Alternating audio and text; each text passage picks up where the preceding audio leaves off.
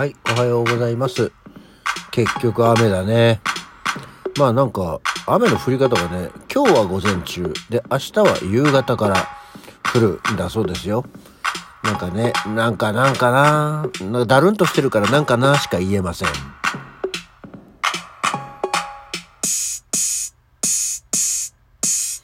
はい。改めましておはようございます。4月20日の水曜日午前7時13分、起き抜けラジオ西京一でございます。ねえ、なんか天気が悪いともにょんとするよ。うん。そんなわけでね、昨日はね、昨日は普通にあの、お休みだったんですよね。でもなんか、ちょっと家にいるのもなぁと思ったんで、まあ早々に出かけたんですよ。で、一応まあ、こういう時はなんだ、風呂だ、風呂なんじゃないかな。なんか昨日はね、風呂だなっていう決意がなくて、まあ、こういう時は風呂なんじゃないかなぐらいの感じだったんですよね。なんか今一つこう乗り気じゃないっていうか。うんで、まあ行ったことないとこに行ってみようと思って、赤羽からバスに乗って、えー板橋の方の、あの、お風呂に行ったんですけど、なんかね、今一つこう、乗り気じゃないのが乗り気じゃなくて、お風呂屋さんまで行きました。で、えー入り口、玄関入り口まで行ったんだけど、なんかね、うーん、ピンとこないと思って、やめて帰ってきたんだよね。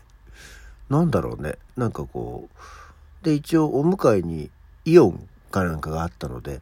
まあ、ちょっと気分転換、時間潰しでもしてみるかなと思って、イオンもぐるっと回ったんですけど、特に何か 上がるようなことがあるわけでもなく、うん。で、一応ちゃんとね、あの、お風呂セットというか、タオル、バスタオル、あと、館内着になるようなスウェットはもう、カバンの中にセッティングされてたんですけど、なんかな、今日今一つここ入ってもなんかいい感じがしないと思って、で、もうそのまんま帰ってきちゃったんですよね。で、赤羽、隣の駅の赤羽から電車乗って、あ、バス乗ってたんで、うーん、と思ってなんか、駅前で10分くらいぼーっとしたりもして、なんかね、なんだろう、この昨日ね、その体力はある。体力あるっていうか、まあ体自体は元気だし、うん、なんか動く気はあるんだけど、なんかね、なんとなくこう、その他のモチベーションが低いというか、あんまりいろんなやる気がないっていうか、まあ今日もなんかそんな感じ引きずってるんですけど、ああ、なんかなと思って、まあもうこういう時は、永遠電車に乗って時間を潰すかと思って、まあ、えー赤羽なんでね、東海道線、なんか長いなるかなと思って、ふっと見たら平塚行きっていうのがあったんで、で、まあ、あと読んでない本も、えー、カバンの中に一冊入ってたんで、えー、1時間ちょっとかけて平塚駅まで行きまして、で、平塚駅のホームでコーヒーかなんかを飲みまして、で、乗ってきた電車が折り返し、宇都宮駅行きになったので、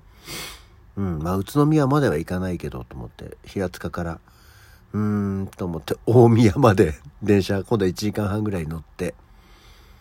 で、帰ってきましたね。なんかね、こう、今一つこう、シャキッとしねえな気分がっていう感じでしたね。なんかあんまりこう、ポジティブにいろんなことができない。ひまあ、ただね、体自体は元気なんですよ。なんか、何かやってぐったり疲れたっていうのがありゃね、漏れなく風呂だったんだけど、気分だけこう、うーん、にょーんってなってる時は、あんまり風呂でもないんだよな。なんかこういうのを別に探す術を、こうね、気分を上げていく、気持ちを切り替えていく術を、何か見つけなきゃいかんなと思っております。そんなわけだから昨日はなんかね、一応何かやってたかっていうと何かやってたけど、特に何をやってたかっていうことではなくて、まあ、本を一冊読んだよっていうぐらいな 話でしたね。はい。そんなわけなんで今日も京都と今日は何の日 ?4 月20日二十四節気の国雨ですね。まあまあだからやっぱり雨なんでしょうね。えー国雨っていうのは、えーまあこの頃には田畑の準備が整い、それに合わせて春の雨が降る。この春雨は、えー穀物の成長を助けることから国雨と呼ばれている。まあだからね、雨を降るのはしょうがない時期なんでしょうね。あの、国雨。まあ今週はなんとなくね、雨マーク、後雨、一時雨みたいなのが多いんですけど、まあそういう時期なんで、それはそれっていうことで、国自体は二十四節気の中でもね、まあまあ、知ってる。あの前に言ってたもんな、忘れちゃったんですけど、今日はし、この日は知らないね、二十四節気のっていうのよりは、まだマシに知ってる方でしたね。はい。で、続いてが4月20日は女子大の日です。明治34年のこの日に日本初の女子大学である日本女子大学校、えー、現在の日本女子大が開学。学校って開学って言うんだな。まあそうでしょうね。開学したんだそうですよ。うーん、4月20日に開学。こういうのって昔はあれなんだろうか。あの、アメリカ式だったのか、それともまあ、初めてだから入学式とかっていう、まあ、学校始めますが、この日、いわゆる生徒が来るのがこの日だったのか、それとも、この日に設立したから来年から学生集めますみたいなことなのか、ちょっとその辺はよくわかんないですけど、まあ、えー、4月20日に日本女子大学が開学したので女子大の日なんですけども、えー関連する記念日としては8月21日は女子大生の日っていうのがあって、えー、これは、えー、ちょっとその後の大正あ大正2年に、えー、現在の東北大学が女子受験生3人の合格を発表し日本初の女子大生が誕生したことに由来する。うーんここだよだからさ1901年にあの日本初の女子大学である日本女子大が開学したにもかかわらず1913年に日本初の女子大生が誕生したことなんですよ。が大学開学はしたけどこっから12年間女子大生ができるのに発生するのに発生って言わないな。出現するのにかかってるっていうのは何があったんでしょう？この12年間大学自体は存在したけどまだその頃やっぱりその学校に行こうっていう女性のね、まあ、あのがまだいらっしゃらなかったのがそういう意識がなかったのか世の中の風潮が女なんかに大学に行かせてみたいな感じになってたのか分かりませんけど、ね、女子大ができたにもかかわらず女子大生ができたのはその12年後なんですってよ。へえ。豆知識。今日のハッシュタグに豆知識をつけよう。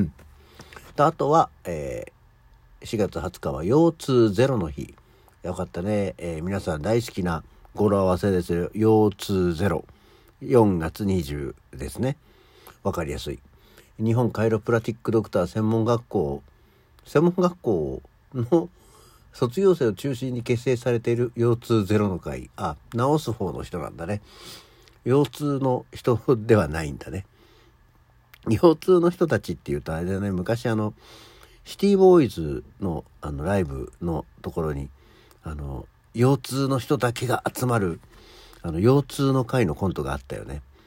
あの、大竹誠が一大決心をして椅子の上から飛び降りる、飛び降りてみるって言って、みんながすごく必死で止めるっていうのを覚えてますね。日本腰痛の会、全国腰痛の会だっけ。そんなのがありましたね。えー、そんな人たちにも、えー、覚えておいてほしい腰痛ゼロの日。うん、最近そういえばあんまり腰の調子がすごく悪いことはないな。毎日座り仕事ではありますけどね。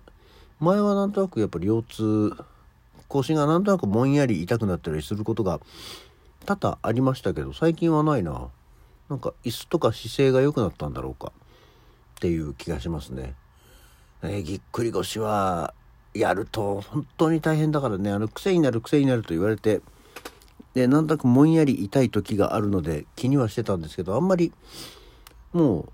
一回やったの20年ぐらい前だからそれ以来大きなぎっくり腰はありません。えー仕事をサボる時の理由として腰がっていうことは多々ありましたけど実際に腰が痛くなったことはないんでね、えー、よかったなと。あれ腰痛いと本当に嫌になっちゃうからね。はい。とあと今日はコーヒー牛乳の日なんだそうですよ、えー、日本で初めてえー、コーヒー牛乳を製造した森山乳業が制定したんですけどコーヒー牛乳は1920年大正9年に、えー、森山さんが作ったんだそうですよ。コーヒー牛乳とカフェオレってどう違うのっていうのもねよく言われる話ですけど基本的に別にねあの牛乳とコーヒーを入れることで言うと変わんないんですけどあのカフェオレはコーヒーと牛乳を1対1で割る。まあ、コーヒーに牛乳を入れる。ね。で、こがカフェオレ。カフェオレね。コーヒーに牛乳を入れるのがカフェオレで、牛乳にコーヒーを入れたらコーヒー牛乳。で、なんだったらちょっと、コーヒー牛乳の方はプラス砂糖も入れますよ。最初から砂糖を入れますよっていうことになってるそうなんですけどね。だから別に、あの、変わんないんですって。よかったね。あとはなんかミルクコーヒーっていうのがある、あるけど、まあそれはちょっと調べてない。変わんないよ、そんなに。多分ちょっとミルクコーヒー、コーヒー変わんないよ、多分そんなのは。うん。というようなところでございます。ああ、また今週はこれから仕事遅いデーが続いてまいりますので、頑張っていきたいと思います。天気悪いけど元気出していきましょう。というわけで、起き抜けラジオ今日はこの辺で。それではまた次回。